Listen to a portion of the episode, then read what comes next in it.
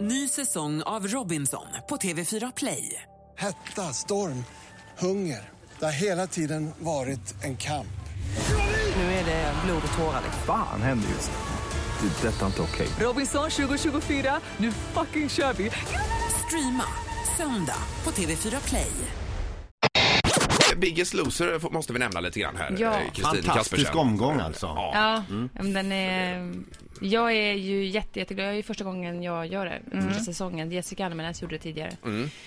Eh, jag är ju så intresserad av allt det här med träning och kost och hälsa. Så att det var ju för mig när jag fick frågan en självklarhet. Och sen har jag ju mött människor under den här resan som är helt fantastiska. Det här, det är gänget som alla de deltagarna som har varit med. Och man ser hur tårarna rinner på den. Ja, där. men alltså, v- ja. Nej, men de är ju... Eh, den kraften och den viljan och den styrkan som de har att gå igenom så mycket... Och där är de. Gå igenom så mycket saker som gör att man faktiskt har hamnat eh, i den situationen. Att man har blivit så stor.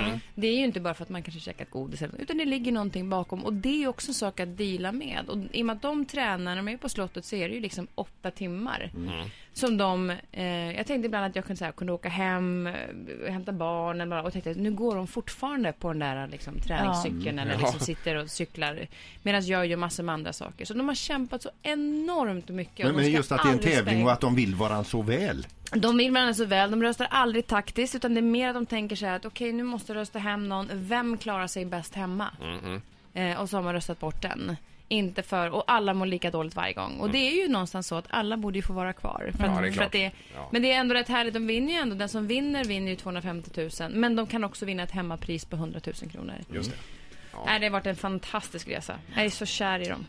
Men du håller kontakten med dem kontinuerligt också, Kristin? eh? Ja, alltså flera av dem har jag jättenära kontakt med och försöker hålla kontakt med flera av dem. Och de som vill såklart hållas kontakt med. Ja. Eh, men det, jag gör det mer än gärna för de Mm. är så himla härliga. Och nästa grej för dig här nu är ju på lördag då med prinsessans bröllop. Ja, precis. Jag ska göra sammandraget på TV4 på kvällen. Ja, då ni har halv åtta. bevakat hela bröllopet. och- Ja, titta tillbaka på Ja. bilder och titta på olika kläder och hur vackra de var Ja. och vilka gäster som var där. Och... Men kan du allt det här eller får du läsa på inför en sån här sändning? Mm, Jo, det Alltså, gör man, men det är ändå en halvtimmes sändning som ska prata om själva dagen. Så det är Ja. inte så att det ska vara någon uppslagsbok om, Nej, om nej. vårt eh, kungahus. Utan det är ju mera liksom florera i, titta över liksom den här fantastiska dagen. Som jag Mm. verkligen hoppas Men nu att har vi vår man- gäster i programmet också som vet. Ja, eh, Elisabeth Terras Wahlberg kommer Mm. och eh, sen har vi också Emilia Deporett som eh, är stylist. Som, som pratar om kläder. Kul! Ja. Mm. Det ska bli jätteroligt Vi med pratade bröllopet. med eh, Pops tidigare i morse, André. Ja, jag hörde det. Ja, så det och, blir och där nog- var det ju eh, lite med Stockholm, att det var avspärrat och så vidare. Kommer det bli kalabalik i Stockholm nu då inför bröllopet där tror du? Eller?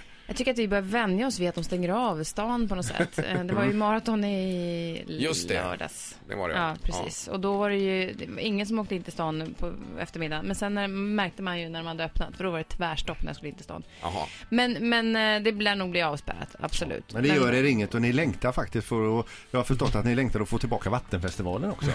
Alltså, Kaos nej, det i där stan. går inte jag, det där går jag inte in i. Ett poddtips från Podplay. I podden Något Kaiko garanterar östgötarna Brutti och jag, Davva, dig en stor dos skratt.